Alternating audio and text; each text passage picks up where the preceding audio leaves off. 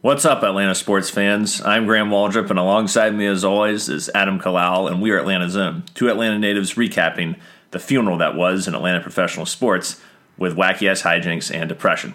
Adam, how's it going, sir? Uh, that's going to be the only laugh we get this entire episode. How do you think it's going, Graham? You answer for me. Well, you know, I just, I just don't, I don't know how to feel today, Graham. Um, we're going through some painful losses with uh, the two teams that we care about the most. One of which we had no hope for, the other which we did. And I just don't want to talk about it. I really don't. Uh, good on you. You you you you nailed me, Graham. Um, yeah, it's uh, this is the episode that we all hoped we wouldn't have to do, but we all kind of knew that we would have to do as well because we live in Atlanta, Sure. and um, here we are. There's there's a lot to go through. Oh, and I'm, I, I see Graham has thorough um, show notes this week, which First time in years. is a little upsetting because I was hoping to that we would gloss over a lot of this and forget most of it and just let it die until like five years from now when we watch YouTube videos of the recap of this, just for shits and giggles. I don't think I'll be revisiting this series very much. Like most series that we don't win, which is all of them since 2001. Um,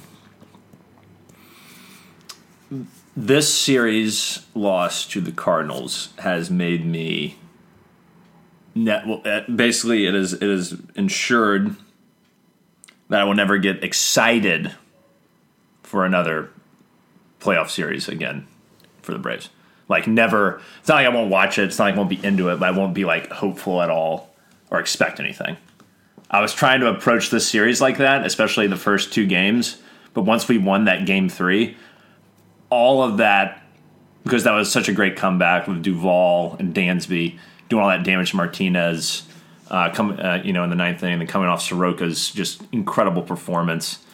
Um, at that point, once Game Four was going, I was like, "All right, I'm all in. I don't care. I'm throwing all my hopes and dreams into the the next game.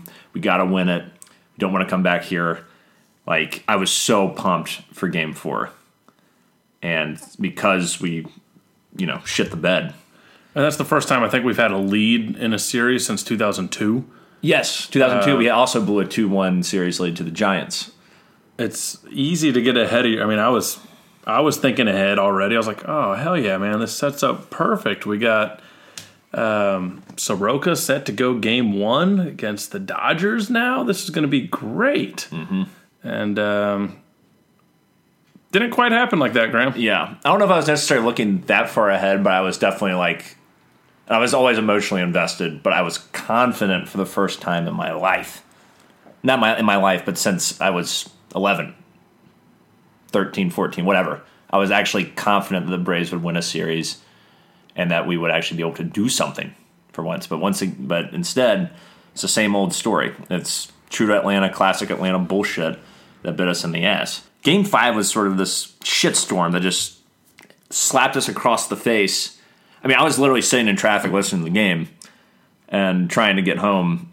And for the moment, I was on Motors Industrial Way, which is this little shitty uh, road that's parallel to 285 to eventually get onto 285. I was sitting there for five, like 10 minutes and with at a red light. And from the time I was there to the time I got on 285, we were already down five to nothing. And I was like, "What in the fuck is going on here?" Yeah, that was. I mean, one funny story from we, we were at the Glenwood, all excited to watch this game, and um, Philly John pointed out that some guy came in, older gentleman wearing a Braves shirt, came in. It was already like nine nothing at this point, but you know, twenty minutes after the game started, so you'd assume it's still a ball game. He comes in, sits down at the bar, pulls out his cigarettes, clearly settling in for about three hours of watching baseball and drinking. And then after he gets all his stuff situated, uh, looks up at the TV, sees the score, just gets quiet for a second, and quietly picks his things back up, puts them back in his pocket, walks out the door. Oh god. It's uh, how we all felt. But yeah, what a what a shit show. I mean, uh, for all I don't know if you want to go in order in this shit, You can bounce around. Um, but for all this shit to come down to Freddie, who had already had a terrible series, botching that ground ball that looked like a tailor-made double play that would have ended the inning one nothing, and who knows where we are right now. right. Like if that's a one nothing ball game, we might knock some of those runs in. Like it's a completely different. Well, yeah, you- there'd actually be pressure on uh what's his face Flaherty. on Flaherty, and um, yeah, you just never know. So uh, for us to just be out of it after the first inning is just a travesty. Not even after, like in the first inning. Literally, not even when the first inning's over. It's like it's like in and and not even a third of an inning, the game was over. And Folty didn't look that terrible to me. It was just like you could just feel the momentum slipping away, and then Fried came in and sucked even worse than Folty. which was crazy because he had been such daggers in the in the games that he had he had pitched in. well, the first two. That's what I mean. Game, he pitched in. Oh no, he did not pitch in Game Three. Which was we'll get to that later. No, no, he pitched in Game Three and wasn't that good. He didn't pitch in Game Four. Oh, that's right. He didn't pitch in game four. Yeah, you're right. He didn't pitch terribly or anything. It's not like he gave up a run. But he, he wasn't the same thing he was No. in Game One and Game He- Two. No, he wasn't. But yeah, that game five was something else. At least, and at the very least, we were just slaughtered, and it wasn't like we, you know, choked away a big lead like you'd expect us expect us to, or losing some sort of heartbreaking. Well, I guess we did lose in a heartbreaking error in the sense that Freddie could, have, you know, if he makes that play like you were saying, but Nine runs. I- How ridiculous! Uh, w- Have we given up more than six runs in an inning all fucking year? no, I don't think so.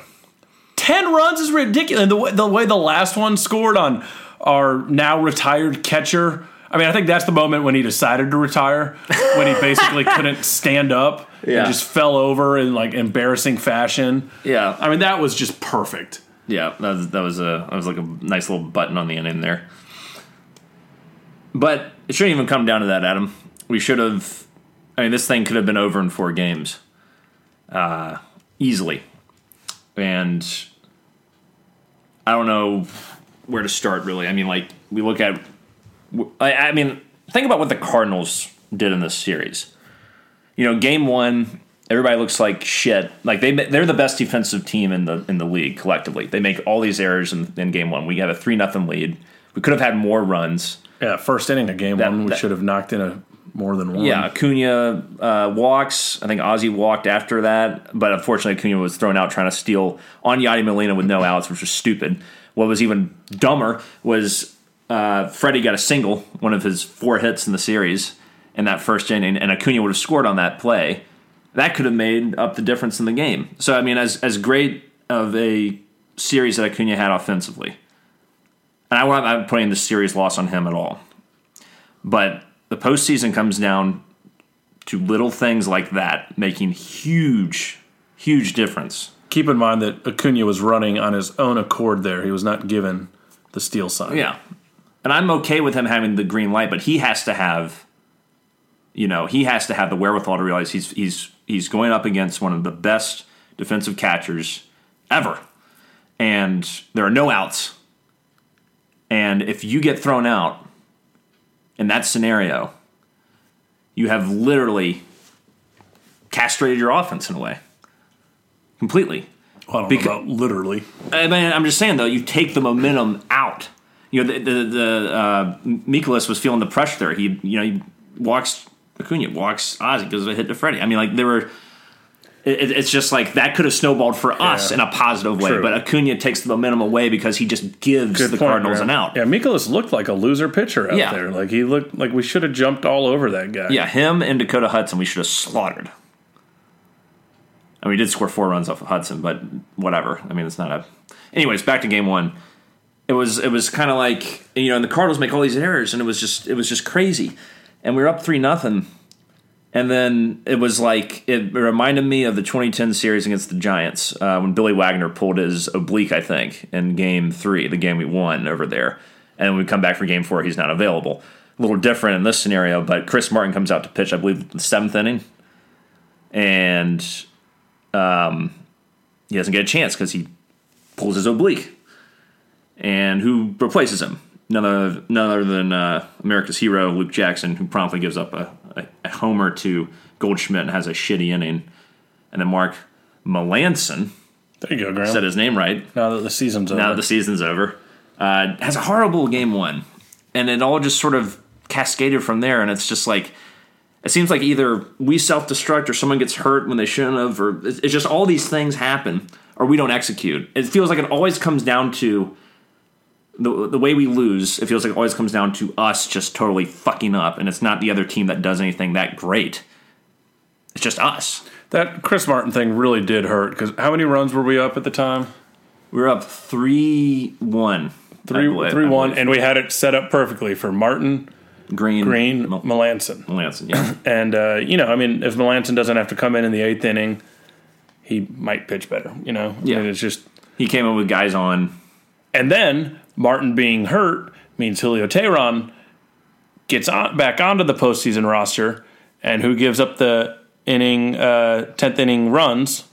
Julio Teheran in Yeah. Game Four, No, he shouldn't even been in that position, in my opinion.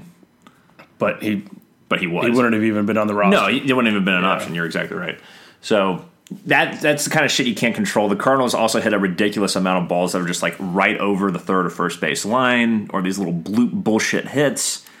Uh, one of like Carpenter in, in game one hit a little blooper down the line, left field line that uh, Duvall couldn't get to, but he made a hell of a play to throw. Uh, I can't remember who was trying to score the second run, but the game was tied at that point, and you just felt in my heart, I was just like, God damn it, here we go again. I didn't fully read the article because I've been bo- boycotting all sports the last couple days. Uh, did you hear about Major League Baseball? Because remember, we set all types of records this year with home runs with these new bullshit balls that they have that They fly changed- everywhere. they changed the changed them up for the playoffs. Yeah. How many fucking balls did we hit to the fence? A lot. A lot Yeah. that would have been gone with the space balls. Yes. I don't know why they. I mean, just do it next year. Yeah, you, don't play- change it yeah, up. You play like this the whole year. It's stupid. That's why all of a sudden there's like great pitching matchups where we haven't had those all year. Yeah. Just do that next year, you fucking losers.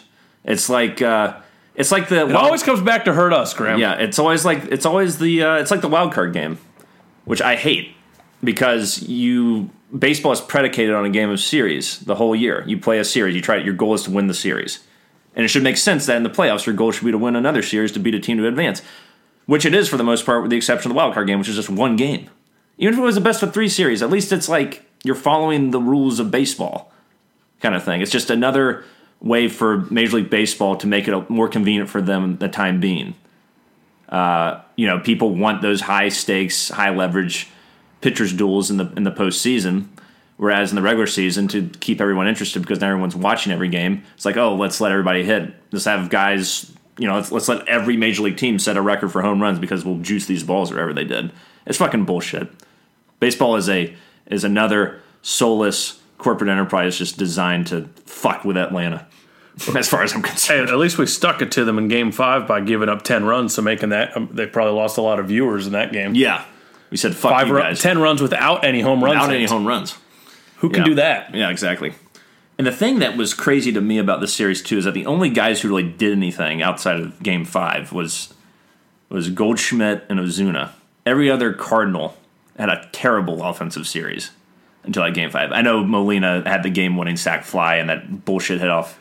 The Uh, one just half an inch over Freddie's glove, Which, if he makes, we probably win that game, and we're not even having this conversation. and but we're getting ready for Soroka versus Anibal Sanchez, as Hugo was nice enough to point out oh, that would have been so great. But instead, on a Friday night. on a Friday night, it's the worst. Instead, we get the most depressing podcast we've ever had to do. Yeah. Uh, no, we, we did one after the Super Bowl. No, we actually our show started like two months after the Super Bowl, so we were able to at least Really? yeah, at least get our we were able to at least uh, you know be a little more mentally there. Okay. Wasn't as depressing. So this, yeah, this is probably the most depressing Probably one. is. Um, who? So I view this, even though there's a lot of way, you know, fingers. You can point your finger at a number of different folks to blame, but I view this whole thing as a collective failure. The middle of the order sucked. Let's break it down, shall we? Freddie hits 200, and that is being kind because in the games that actually mattered, he sucked. Yeah, and any chance he had to win a ball game for us, he struck out and looked terrible. Yeah, it. which multiple times. I mean, think about Acuna gets on base 16 times and only scores once. And think of all the times Freddie had to knock him in, especially in that game four Cardinals game. Acuna gets a leadoff triple. No one can get him in with zero outs. that's atrocious. Then in the ninth inning, he That gets a leadoff of double. No one can knock him in. Zero outs. It's ridiculous. So Freddie hits 200 with a walk and a home run. Donaldson 158, two walks and a home run. Markakis 143, one walk, and all his slash lines were below 200. So like sub 200 on base, sub 200 slugging. Awful. McCann hit 188. Uh, the only guys that really did anything of consequence was Acuna, Albies, Duvall, who was the last person I was expecting to, to be a hero, and uh, Dansby. That was it. Everyone else was garbage. Why did Brian McCann start every game? Great question. I mean, McCann. I will say this. I think he calls. I think he calls a better game than Flowers. I don't know enough about Cervelli to have an opinion there, but you know, think about what he. I mean, game one he got a opposite field double, and he got another hit in game two. He's probably starting every game because of that double that he had in Probably. game one. But I'm just Poor Flowers gets one at bat yeah. when it's a 13-1 ball game. Laces a single. Yeah, I mean, maybe you could have. It was also probably that lefty righty bullshit that everybody falls back into. But the thing is, like the whole season, you had done, and also maybe they were concerned about the defensive uh, deficiencies that Flowers has. You know, all those pass balls he had all year. Well, that backfired. Well, McCann didn't have like really a, a, a bad defensive lapse till the game was already over in Game Five. So, I mean, You know, if you know you put a gun to my head, I would have probably done the same thing. Honestly, as much as McCann was struggling uh, catching, I still would have probably started him just for the defense is better than than Flowers. Even though I know Flowers is is good at framing pitches and all that, it's just like he lets too many too many balls uh, get past him, which you can't afford. Unfortunately, it didn't really matter at the end of the day. Like when like like we said in the preview show, if the middle of the order doesn't do their job, we will lose, and that's exactly what happened. Because even even when the middle of the order sucked, we still almost won. We were one Freddie Freeman leaping catch on that bullshit Molina hit. All those fucking Cardinals runs were uh, so many of them are bullshit little hits where they're getting jammed and they just go with it the other way, and they're not even hit that hard. Uh, with the exception of Goldschmidt and Ozuna, it's like all their other stuff were pop ups and little things that were just hit in the right place at the right time. Classic St. Louis crap. God, I hate that team. And it just sucks the more that, that the Nationals end up winning and they get to play this shitty St. Louis team and are probably going to look great against them. Yeah, they'll probably they'll probably go to the World Series. That's why winning the division doesn't fucking matter. That's why every time we win the division, I don't care because it's like it, doesn't really matter at the end of the day. It matters because you don't have to play that wild you don't have to play that wild card. But I'm just saying you can still thrive as a wild card if you if you have your shit together. The Nationals lucked out to win that wild card game as well. True. But I'm just saying, like, it's not. Everybody always reacts like with the division, like, oh, in division. I'm like, I don't give a shit. What are you going to do in the playoffs? That's all that matters. And we didn't do shit again. What matters for us, because we know there's no way in hell an Atlanta team's ever going to win a one game playoff. I guess that's true. I guess that's true. You know? Yeah. Um. So w- I'm going to go back to game one for a second. Luke Jackson. Well, I, well, before Luke Jackson, Chris Martin's called in, which makes sense. But would you have thrown Fried out again for another inning after how good he looked in game one? Um, yeah, I would have. I thought he was going to. Yeah, I was kind of confused by that scenario. Uh, I was confused by a number of times where they didn't keep the pitcher in. Mainly, mainly my boy Josh Tomlin. Josh Tomlin looked fantastic. I, I hate to admit it, but he did. And All it- the players Grandma said aren't major league caliber players were the only ones that stepped up in the playoffs. how crazy is that? Matt Joyce was also a loser in this series. Yeah. Um, I think I said Matt Joyce was going to go down in history for being like one of those postseason unlikely heroes. heroes. Mark, yeah, Mark Lemke. That was a terrible take on my part. on on paper, it looked good. He slaughters right-handed pitching all year. He, he was, I think, he got one hit in game two, and that was it. Um, I'm just so depressed, Graham. Like so many things could that could have. Not to interrupt you here, but Yeah, like, no, go. just like even with like Culberson and Camargo being out, who knows what happens if we have those guys around? Mm-hmm. Um, well, your boy Adam Duvall probably doesn't make the roster. That's true. That's a good point. But I don't know, man. It just sucks. It does. It was. Uh, I will say though, there were some. There were some really nice moments, at least, that we had. If you want to try to put some sort of silver lining on it, even though it doesn't really matter at this point. Adam Duvall pinch hit home run, even though I hated the move. It was very exciting, just because Folty was pitching the game of his life and we threw 81 pitches. And we were at we were at that game, Graham. We were at that game. That was was- beyond awesome. Yeah, that was fantastic. Um, Mike Soroka's and Folty's perform, you know, Mike Soroka's performance in Game Three and Folty's performance in Game Two were tremendous pitching performances. Um, the Adam Duvall and Dansby coming in in the ninth inning, we were down one nothing, looking like we're going to lose the hard fought game in Game Three. Um, that was that was the most exciting inning since 1999 when Eddie Perez was hitting home runs to become the NLCS MVP. I mean, that was that was the most excited I've been as a Braves fan, and God knows when. Um, so that was nice. I want to throw some shade though at uh, Dallas Keuchel. Yeah. I still will go back, and I will say this on my deathbed. Your best pitcher all year, and I said this beforehand. and This is not hindsight's twenty twenty. Your best pitcher is Soroka. I want him pitching as many times as he can in a five game series. Only pitched once, and he was unbelievable. And you can look at all those home road splits all you want, but let's not forget Keuchel's ERA this year on the road and his WHIP were terrible. His ERA on the road was five, and you want him to, and you want him to pitch on the road where he sucked, and we had to come back and bail his ass out. I mean, imagine if Soroka goes out and throws daggers in game one and we actually fucking win the thing, and then he can go pitch game four and win the fucking thing. I mean, that that is a huge decision.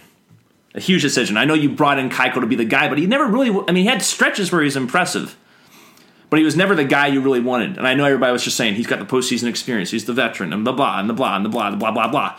But the thing is, like I always say, power pitching wins in the playoffs. Our power pitchers did really well. Our our uh, our, our our movement guys, with the exception of Tomlin, and our guy that we were depending on to carry us, the guy we paid thirteen million dollars to carry us in the playoffs, did shit, and he was a part of getting us to the playoffs.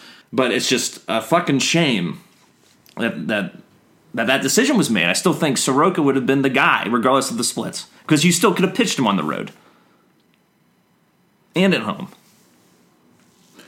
Yeah, you could. I mean, we discussed this beforehand. We both understood the logic. Yeah, Like, if game one goes differently, you're set up beautifully by having Soroka there to pitch that game three, and you know, or four. or four, and maybe win a series on the road. Yeah. Um, I mean, I can't. I can't play the second guess game. I'm just saying it's like that was something we No, that's- that's identified big- that's big. That's big, And I just don't know.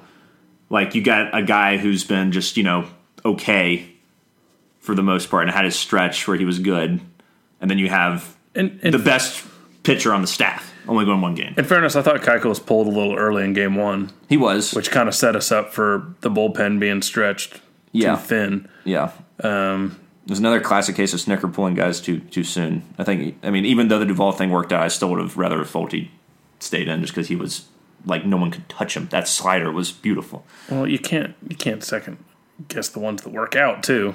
But I'm just saying on paper, like I mean, you can still say if you That was a sweet decision or not. moment when that happened. It was great. Don't get me wrong. It's just I've never been so happy as an Adam Duvall fan. oh yeah, you're a bit Adam Duvall advocate. He he made he made you look pretty bad pretty for the last year and a half.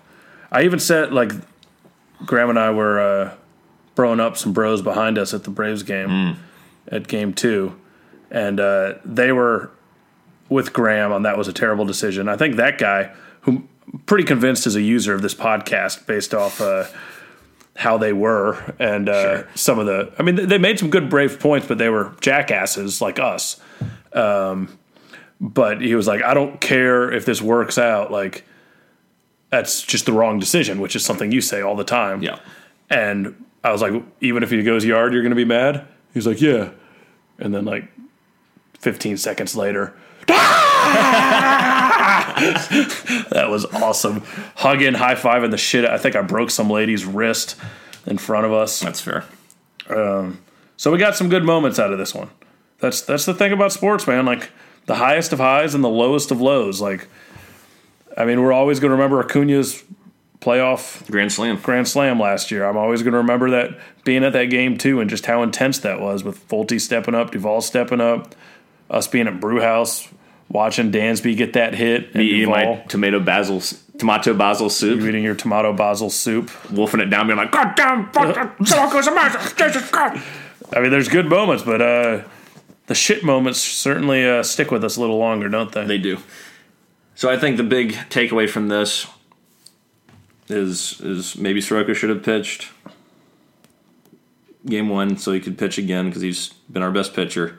Missed opportunities with all the errors the Cardinals made and all the opportunities they gave us, all the all the guys we got on base that we couldn't drive in, and uh, just Acuna not running on that double in game one. that that hurts um, for that, sure. that does it does suck that our best player who played the best out of everyone Still has things you can he had those just dumbass moments in game one. And you really hope that from a maturation standpoint, he can, you know, move forward through that. And I know he publicly he apologized to Snitker. He apologized in front of the team when he had a double in game two. He almost like fell over himself. He was running so hard. I'll say this though, I feel like all those guys that were giving him shit, Freddie Freeman included, they need to apologize to Acuna. Yeah. I mean, Freddie did admit he's like, you can put this whole series on me, which Yeah. isn't totally true, but you could put a lot of it on him. Yeah, I mean, if, if he gets any hits in game four, Yeah, even if he had came just, up. Would he come up with the bases loaded twice? Yeah, I think. I can't remember. He came up with runners in scoring position multiple times in that game, and he, I think, struck out both times. And for his de- I mean his for his defense to slip too. It's just like that's not the type of like I always pictured Freddie Freeman being a big game player. Yeah, he's got. He's starting to develop that unclutch Braves gene. If you look at his postseason statistics, wild card game he had like five hits, and then the next year in the Dodgers he hit like 350, and then last year against the Dodgers he hit like 250. This year 200. It's just slowly gone down. And I, I just fear that this this unclutch bullshit's just I don't know what it is. It's hard to explain. It's just like it feels like every time we get in the postseason, our best players who have been on the team for a while just struggle and scuffle and just can't do shit. And it's so frustrating. And it's just like I, I know the pitching's better in the playoffs, but honestly, the only guy who was really that great, well, uh, and Wainwright was great and Flaherty was great, but Dakota Hudson wasn't that good. We could have scored eight runs off that guy. Miles Mikolas, we scored. We could have scored six or seven runs off of him. So it's like this was the one series where we weren't going up against some juggernaut, three-headed monster pitching staff like the Dodgers always have, or the Astros had in the the mid two thousands, and and things like that. Where it was like this was the best chance we've had in so fucking long, and we just shit the bed like we always do. More talent, better better team, more talented. Overcame more to get here. At least we're not the Dodgers At least we're not the Dodgers and spent 150 million dollars in blue and won like 107 games and won 100 yeah 106 games and, and, and lost to the to the Nationals and lost back to back World Series. and lost back to back. That's true. That's true. And we've won a World Series since the Dodgers. Here's here's my other silver lining, Yeah. Dodgers haven't won a World Series since '88. Um, personal silver lining is it going to be a better weekend for me to go to Clemson? Yeah, get the fuck out of town. so something something exciting to look for. But I was kind of thinking because we we always compare this Braves team to the past Braves teams, Mm-hmm. which is understandable. But you can't truly do it. Like Freddie's the only guy that was on what the 2010 team. yeah, I mean he was bar- he, 2013 he was team. barely on the 2010 team. So like these aren't the same players. Although they, they got an itch of this McCann, I guess, is choking. Yeah, well, whatever. He's gone now. yeah. Oh yeah, But McCann's retired. The point is, the future is certainly bright, and Oh, I'm, yeah. and I'm hoping what we see was kind of like with Clemson. Clemson was always known for choking. They had that catchphrase, Clemsoning. They always had a bunch of talent, get to the big game, somehow lose it at the end.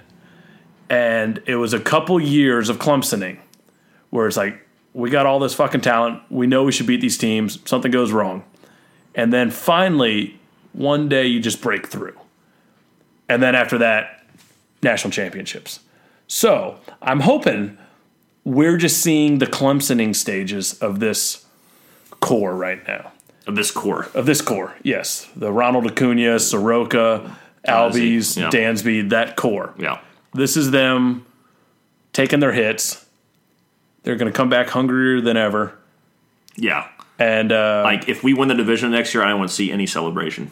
I want to see like a stoic locker room because that's not like don't even celebrate. Don't do it because that's not like you can't celebrate until you win a postseason series. yeah, Anything else is unacceptable. This is already unacceptable. it is. For some reason, I don't feel as. Sh- I mean, I feel shitty. I feel awful. I know, but I think like 2013, I felt so terrible with like Chipper retiring and all that. No, 2012. Sorry. Sorry. I think 2012, I felt so terrible with like Chipper retiring, and that was like truly like the end of an era. Yes. That was our last chance. We have more chances, but one of these days we got to do it, Graham. Yeah, that's the thing. It's, it's going to be. Are we going to be doing this damn podcast when we're 65? talking about? Remember in 2024 when Freddie Freeman was retiring and we are up two games to nothing in the division series and. Uh, Adam Kalau Jr. blew that goddamn lead in the ninth inning. He's on a fucking closer. Yeah, I mean, probably so. That's I would not be surprised. If you have a child, he cannot be drafted by the Braves. Or me. or you, Yeah. We, we, we have that choke gene in us, Adam. We can't do it. it's true. That that would just be sabotaging them. Exactly.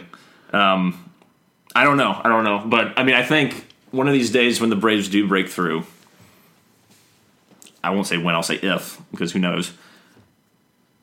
It'll be like the sweetest fucking thing because for the true blue fan out there who's stuck with them through thick and thin, of which I know there are thousands, millions. Uh, I mean, this was America's team when we had TBS Superstation. We were on there every night. It will be the sweetest thing. And hopefully, it will be an avalanche effect where that's the new standard and we can win a championship or something. Because as much shit as people give Atlanta fans, I'll say this. I mean, people like the television ratings were way up, attendance was way up. We got 2.6 million people inside the building uh, throughout the whole year with a stadium that only takes 40,000 people. That's really good. People are into this team. People love this team. And the people that come out and, and, and spend the money uh, deserve a champion. And we have to strive for that, and anything less is unacceptable with the amount of talent we have in this roster. And I know that the team did better than anyone thought they would this year, too. Remember, I was one of the people that I the biggest fucking crow that is flying in the sky right now. I said we were going to win 85 games and maybe make the wild card. We kicked ass and won the division.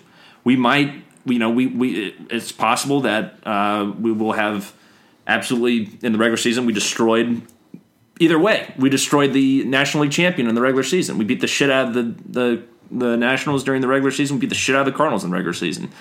But it's not good enough just to do that. And once again, like I said with the Falcons, need a higher standard. And we have to demand things. Like if we have the same bullshit again next year, I mean, think about the Red Sox. When this stuff happens to the Red Sox, the Red Sox are one year removed from winning the World Series. They just fired their general manager for not making the, the postseason. So we have to not get into a thing like with um, like with Bobby, as much as I love Bobby, but I got to the point where it's just like the same shit over and over again. Yeah. And as much as I love Bobby, it's like that's not acceptable. It's not. And eventually you got to know when when time has run out. The Cubs just fired Joe Maddon, who won their first won them their first championship in 108 years. He's only what two three years removed from that, and they just said no, you missed the playoffs. Like you're done. So I'm just saying we have to be as, as a fan base, as an organization, we can't accept failure. And if it gets to the point where we have two more years of this or something, where we get the division series, we have a very talented team and we lose, you know, you got to change. You can't just keep doing the same thing over and over again. I'm not saying it's going to happen. I'm just saying, like, you, you get what I'm trying to say. I hope What the hell are you saying? that. Okay, Uh, you know, we're starting to set records like amongst those like Cubs teams that lost year in and year out. I think I heard we, we we've lost like the most consecutive division series yeah, like ten in a row or something. since like all the like the Cubs Yeah, like before they won the World Series. it's bad. Eight of those ten have been won on our home field by another team. SunTrust Park has joined Turner Field as being a house of horrors. Yep, those visiting club rooms have seen a lot of celebrations. They have.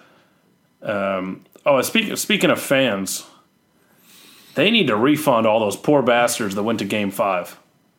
Yeah, that was Right. fucking bullshit. Thank the good Lord, you and I did not go. I looked on Tuesday and I said, oh, "No, stand room's only forty bucks. Get there, you know. I wake up early. I'll get there, go to Chop House." And I said, "You know what? After we lost that game four like that, I can't put myself through this. If we lose this game, I'm gonna be a wreck." I didn't dream it'd be anything like that, but thank Christ I didn't go. And everyone who did, thoughts and prayers. Sorry. Sorry, yes. Uh, do you want to talk about this tomahawk chop controversy?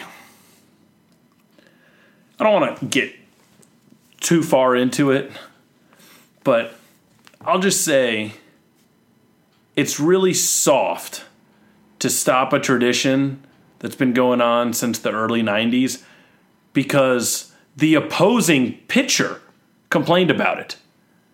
Like, not nationwide outcry. Like, there, I mean, there's little pockets of it.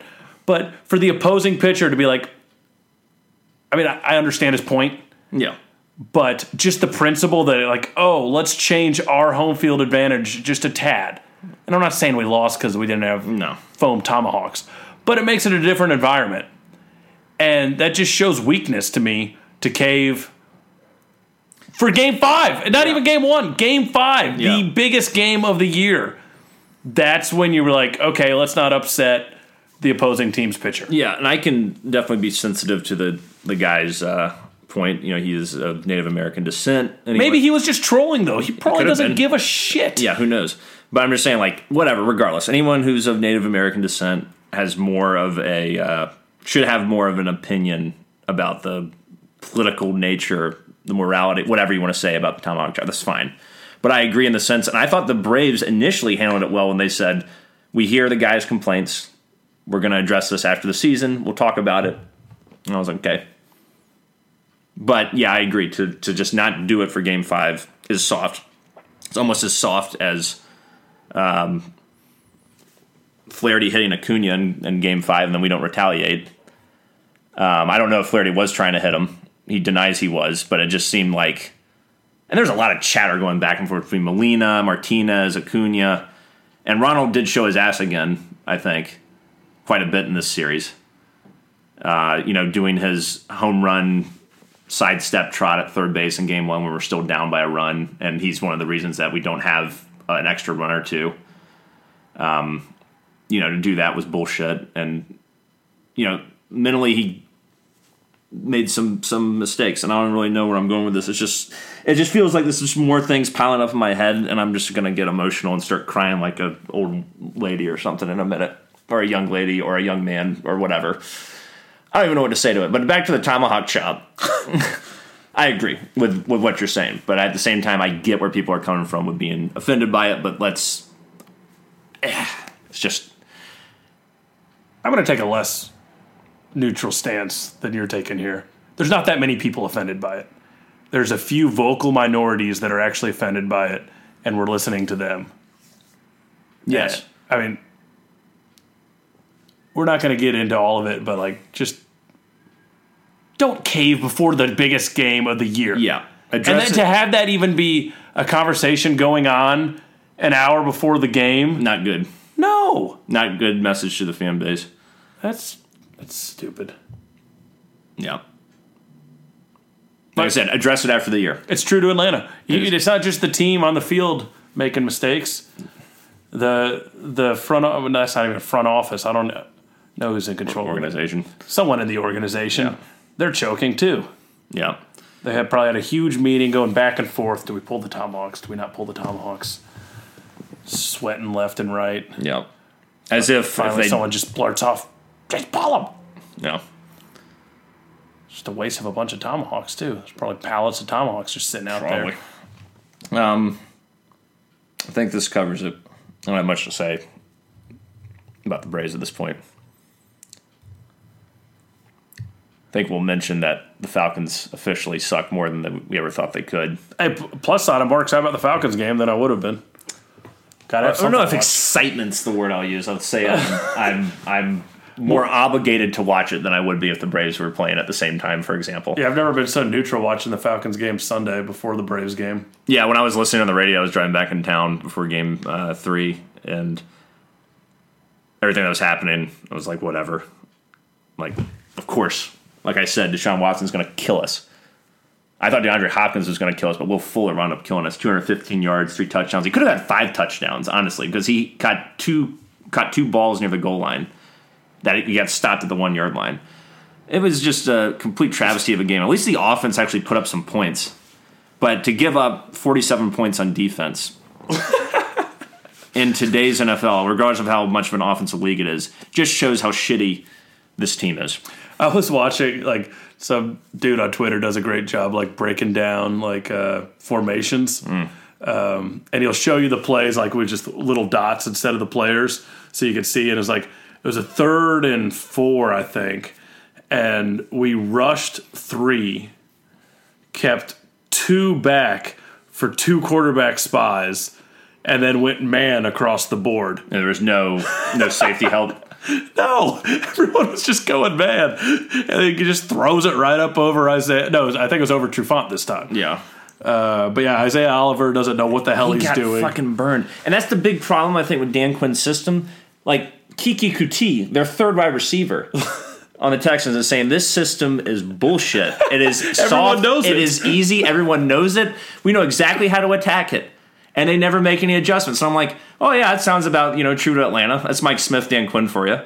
Um, but it's just incredible to me how Dan Quinn refuses to blitz anybody, refuses to alter his scheme. His scheme is predicated on players executing.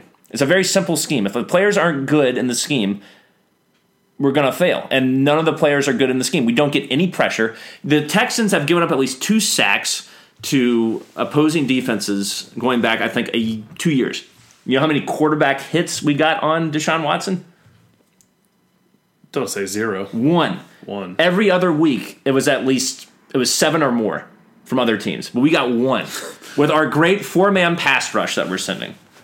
It's unbelievable how fucking full of shit and arrogant Quinn is. Resigning Vic Beasley, fucking never adjusting in game, never sending blitzes, doing the same thing over and over again, giving up 47 points to the Texans, getting hosed by Jacoby Brissett and the, and the Colts. I can't remember who that other loser was that tore us up. um, after that or before that, whenever the fuck. Who was the other loser? Some bum. Uh, Marcus Mariota, making him look like goddamn Joe Montana. They're one of the worst receiving corps in the league. Their two receivers had the one guy, the AJ Brown, had 91 yards and two touchdowns. The other guy had like 100 yards. I can't remember. Corey Davis had like 120 yards receiving. This is pathetic. I don't. I lost complete faith in Arthur Blank as an owner for not firing Dan Quinn. Dan Quinn's faith is gone. I don't care if he wins out somehow. Fuck that, man. And it's not going to happen. if he wins out, we'd be twelve and four. We'd He's be not- 12 and 4. He's not getting Fired. Okay, that's fine. I know. I'm just I'm trying to use some extreme example. But I don't even care if we win this game against the Cardinals. Because it doesn't mean anything. You can't beat any of the teams that are actually decent. You are in your lifetime as a coach, 1 in 12 against the AFC. Fuck you. You're not a head coach in the NFL. You are not worthy of this position. You're not worthy of this team. You have squandered talent and a championship window, and he honestly should have been fired after the fucking Super Bowl. Fuck this shit. I'm done with Dan Quinn and Dimitroff. They both need to be gone. It is over. I think you saved your anger for the Falcons, Graham. At least with the Braves, I have something to look forward And, to. and I hear what you're saying, but anytime you make absurd statements like he isn't an NFL coach when he is an NFL coach, you said Adam Duvall's not a Major League caliber. major player. league caliber player either. So Over the course of a season, I don't think he is that good. you, just gotta, Graham. I think you as a podcaster need to But whenever I say this shit, they do really well. So maybe Dan Quinn's to be like, all right, we're to completely change our defensive scheme. We're to come in here really hot, excited, and we're to do some things differently. And we're to take advantage of a rookie quarterback who has played five games in the NFL, and we're to send some blitzes, and we're to make him feel uncomfortable, get out of his comfort zone. We're to fucking win the thing. But no, what's to happen is four man rush. No one can get pressure. Takk sucks. Vic sucks. Grady Jarrett's the only man on the defensive line. Here's a deep pass over Isaiah Oliver's head to and their whole receiving corps is banged up. The only guy they got is, is Fitzgerald right now. But Old man Fitzgerald's going to get like 150 yards receiving against us. Did you know we're actually top 10 in the league in blitzing? That is shocking. But we're dead last in pressure. That's even worse. Holy shit! I thought we never really blitzed that much. No, I usually just see like four guys running or maybe They're blitzing; they just never even get under the screen. That's you even, don't even notice. worse. Oh my Yeah. god. Well, that exposes my ignorance a little bit, and it also makes the joke of the Falcons' defense even more of a joke. Yep, they're trying. They're trying to get pressure. I just don't see anything. It's like everybody's got so much time to just sit back there. I don't care. Like the Texans have one of the worst offensive lines in the league, Adam. Like I said, they give up at least two sacks every. Well, a lot of that is Deshaun Watson running into sacks too. yeah, but we don't have enough pressure And back he, there. so he, he was able to just stick in the pocket with us. yeah. Takk having only half a sack is the biggest surprise of the year for me. Yeah, like in that Philly game, he didn't get a sack. We got like I think four quarterback hits, like five or six pressures, something like that. I'm totally pulling that out of my ass, but I'm just saying like he was in Wentz's face against a relatively decent offensive line. So it's just like that's totally fallen off. Desmond Trufant doesn't look as nearly as good as he did. It's like once we lost Keanu Neal, it was like all hope is lost. Like the the defense just can't do anything. There's a lot of just guys who don't really know how to respond to you know being basically having their manhood questioned as well. I mean, like when people are asking like what the hell's going on, no one has a viable answer, and everyone just looks kind of defeated. I mean, I watched Matt Ryan's uh, press conference with the sound off after the the Texans game. Well, I think it was in between an inning and game three, and I was like, "Oh, Matt Ryan at the podium," and I was like, I didn't even turn it on. He just looked so dejected, like the face, the body language, the. Uh, the look on his face, he ju- he just looked like a totally defeated man. He's got to feel defeated after you know he put up 32, 32 points, and that's not good enough. That should be more than good enough. Yeah, but that was just a joke. Like the way that we actually battled back to be in position to somehow win that game. they were in it. I mean, the offense. and then the defense just they just marched down the field, three, four plays, boom, boom, boom, no problem. Like yeah, and just the inability to make any adjustments. I mean, and the fact that it's literally Dan Quinn calling the plays. I mean, he's got no recourse anymore. He's he has laid his life on the line here. we got to go back and wonder about drafting two offensive linemen in the first round now instead of addressing all these issues on defense. I wonder if it's more of the scheme doesn't suit these players or if the message is lost. I, I don't know because I, I feel like we have.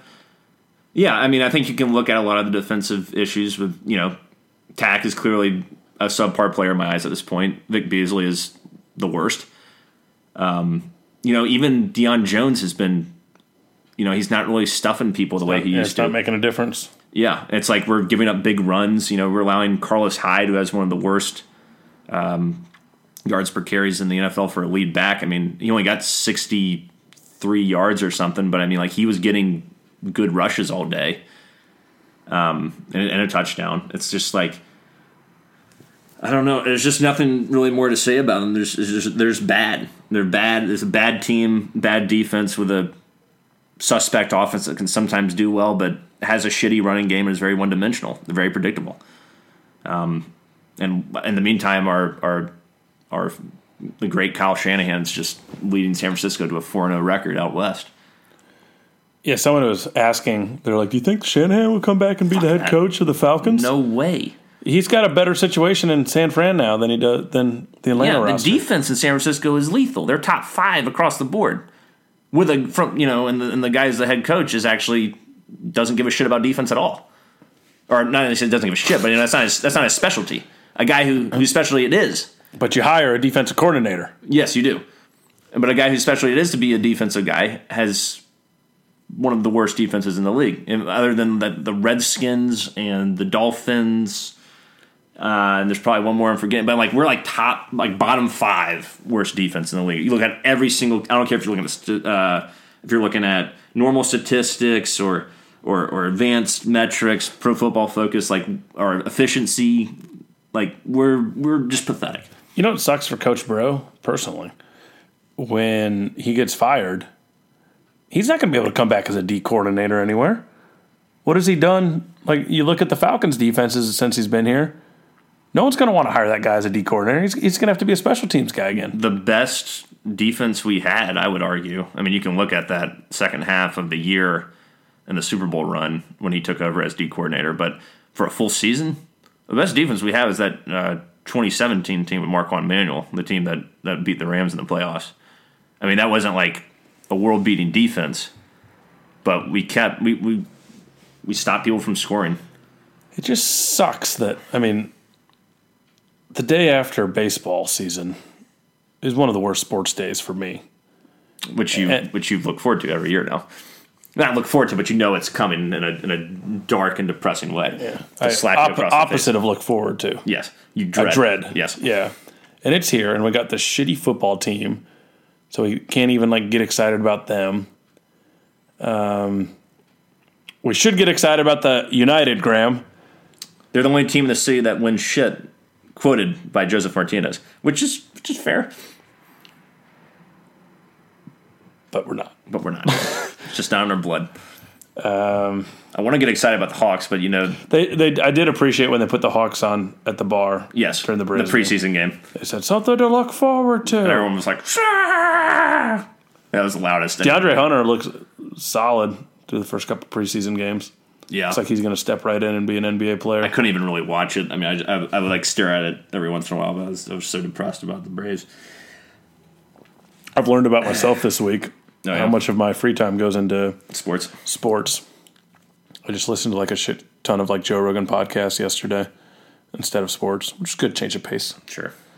But um, yeah, it was weird. Not like I didn't re- even realize until the day after that the Nationals had come back and beat the Dodgers. That was the worst part. Is I came home and I was I looked at the score and I was like, okay, good. I'll watch the Nationals lose and it'll make me feel a lot better. And then back to back home runs off Kershaw, grand slam Howie Kendrick in the ninth inning or eighth inning or whatever it was. And I was like, oh my fuck, these assholes are going to go to the NLC. They're getting what we want. yes, Their three, four, five hitters stepped up.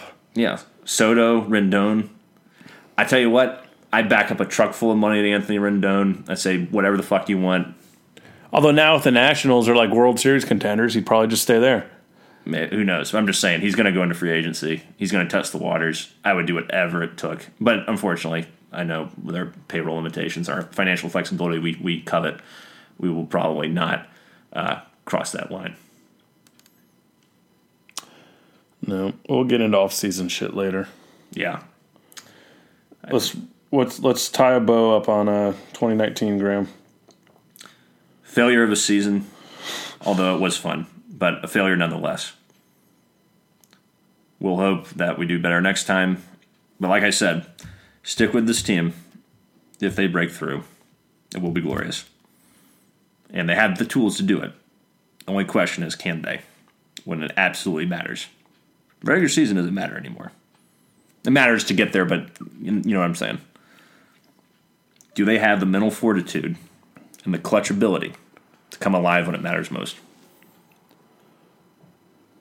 We'll be waiting to find out the answers, like the rest of you. Another answer: How hurt was Freddie Freeman? That Yes. that'll come out soon. And I hope that he gets surgery. The fact that he didn't get surgery and this has been lingering for years is beyond frustrating. You've got to think if he's totally right, he's more of a factor at the plate. What are you, a doctor now? But I'm just saying, he said he's dealt with it for a couple years. He never got it cleaned up because he's like, oh, we just rested and it was fine. But why not just clean it up in uh, in the off season? Maybe the doctors advised against it. Maybe so. I don't know all the answers, but You have some of the answers, Graham. elbow gate. I know about wrists, Adam, but I don't really know anything about elbows. Yeah, we have learned what a wrist is. Yes, we are I guess smarter that for it. that could be our off-season project. What is an elbow? what is an elbow? How do Why they, does it hurt How do they function? worse than other things? The heel of my foot has been hurting for a while. I'd like to know why that hurts. We'll talk about heels next time. Too. Okay. I think the next podcast will just be an anatomy lesson because we still got another what week or so before the Hawks actually Yeah. start. Well, here's the thing. I know what my heel is. Hmm. I just don't know why it hurts or how to fix it. Because here's the kicker with heels: you're walking on them all day. Sure. You know what I'm saying? Yeah, so there's no way to really rest it Right. unless you're sedentary. So maybe me and Freddie can get our ailments cleared up at the same time. Yeah, get us some inside information. Okay. I'll go find Freddie's doctor. I'm sure elbow and heel doctors are the same thing, right? Yeah, yeah, totally. You specialize in elbow, you better specialize in a heel. Right. If you don't, then you should have your medical license taken away from you. Or you're just not reaching as many uh, potential clientels. Yeah, you're limiting yourself. Yeah. Just irresponsible. Yeah. Well, this was this was something. expecting some catharsis, but I got I got nothing out of it. Not get nothing. You know what I mean? I I don't feel any better. Well, yeah, the results are the same. Right. But you know, it's like therapy. You expect talking about it make you feel better. It doesn't. It makes you feel shittier. Eventually, you'll you'll you may feel better if the therapy's good, but and, but when you first talk about your problems, you're still gonna- you're gonna feel like shit because it's Well, I'm, I'm, jostling a bunch of stuff that you don't want to talk about or hear. It makes you vulnerable. I'm more of a um, repressing problems type of guy myself. Classic white guy. Yeah, you just shove those things way down there like Hank Hill. And then they come out in other ways that are not really related to what you're upset about. Other aspects of your life are affected. Oh yeah, I'm by it. gonna just flip on somebody. Exactly. No good reason. Sorry, sir. We're out of Miller High Life. What the fuck is the matter with you? You go back there and you find one now. Sorry. Is that gonna wrap up the show? I think we'll just let this one. yeah, no TBS music. We don't deserve it. Yeah. This will be. Uh, we'll have a song here for you all that will wrap you in a, a bed of, of, of misery and depression. That's very appropriate. Enjoy. Ooh, Johnny Cash hurt. No. Shadows are falling, and I've been here all day. It's too hot to sleep, and time is running away. Feel like my soul has turned into steel. I've still got the scars that the sun didn't heal. There's not even room enough to be anywhere. It's not dark yet, but it's getting there.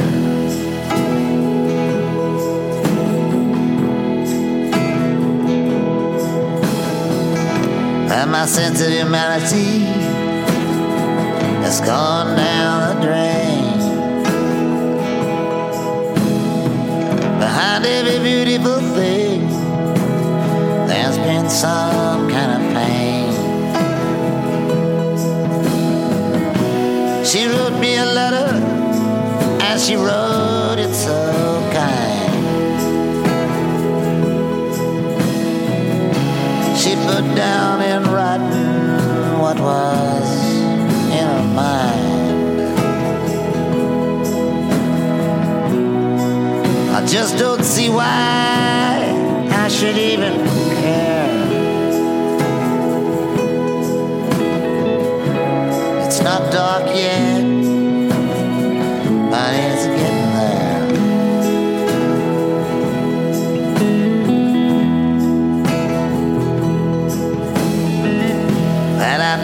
London, and I've been to Mary.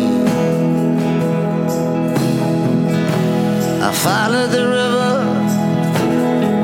and I got to the sea. I've been down